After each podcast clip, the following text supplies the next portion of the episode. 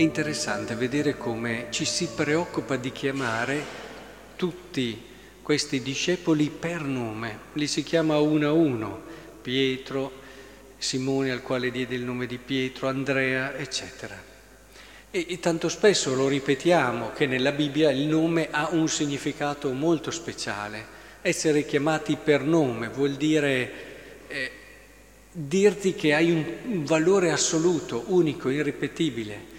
Eh, il nome esprime ciò che è proprio di una persona e di conseguenza anche la sua missione, perché nella misura in cui uno scopre chi è, ecco che capisce anche il senso della sua missione e viceversa nel vivere la sua missione scopre giorno dopo giorno sempre meglio chi è. E questo abbiamo, l'abbiamo meditato tante volte. Oggi vorrei fermarmi su un aspetto legato a questo, ma che a volte scivola e non si riesce a cogliere di questo brano. Cioè non si chiama solo per nome i singoli apostoli, ma si dice, chiamò a sé i suoi discepoli, ne scelse dodici, ai quali diede anche il nome di apostoli. Non c'è solamente il nome dei singoli, ma c'è anche il nome di apostoli, quasi a dire che queste persone riusciranno a vivere il meglio di sé e tutto quello che sono e scopriranno meglio chi sono grazie al fatto di essere insieme agli altri.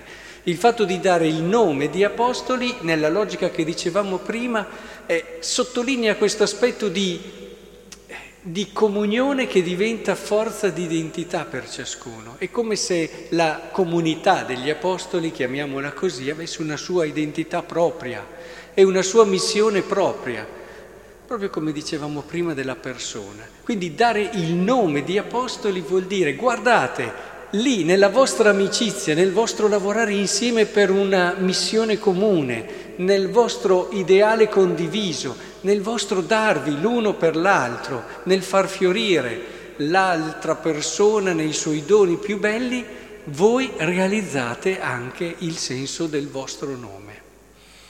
È, ed è sempre così, io lo vedo più che mai in tante realtà, anche umane, se non c'è collaborazione, partiamo dalla famiglia, se non c'è un legame forte tra la coppia, una famiglia non si sostiene, se non c'è legame tra le famiglie di origine, quella che segue eh, in quella linea verticale, diciamo, non solo orizzontale, anche la storia delle due persone, la famiglia è più fragile, è più debole.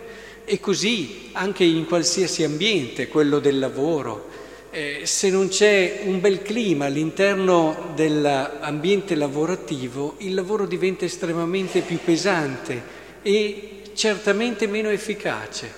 Eh, il favorire il crescere della collaborazione, dei legami tra le persone, aiuta le persone a dare meglio di sé. E poi lo si può vedere a tutti i livelli, anche sportivi direi. Spesso quando si gioca come squadra, anche nello sport, in quegli sport dove è prevista la squadra, evidentemente, eh, si rende molto meglio. E questo vale, oggi in modo particolare abbiamo i catechisti qui, eh, immagino e sogno davvero una comunità di catechisti che lavorano come squadra sempre più uniti tra di loro, al di là delle qualità e delle capacità di ognuno, è importantissimo dedicare tempo e risorse perché cresca il legame che c'è tra i vari catechisti e, e così vale per ogni gruppo parrocchiale. Investire risorse, investire energie per questo. A volte si fa l'errore di perdersi nell'efficacia, siamo in una società dove l'efficienza e allora dobbiamo fare questo servizio, bene, ci impegniamo, facciamo. E si usano tutte le risorse, tutte le forze per fare al meglio quello che ci è chiesto, cosa buona, però credo che se si dedicassero anche delle forze, col rischio anche magari di fare qualcosa in meno, perlomeno all'inizio, per custodire e per far crescere il legame tra le persone, ci si accorgerà che alla fine si produce molto di più, nel senso più bello, si va secondo il regno di Dio, che il regno di Dio non va a colpi di efficienza, ma va a colpi di comunione e di carità.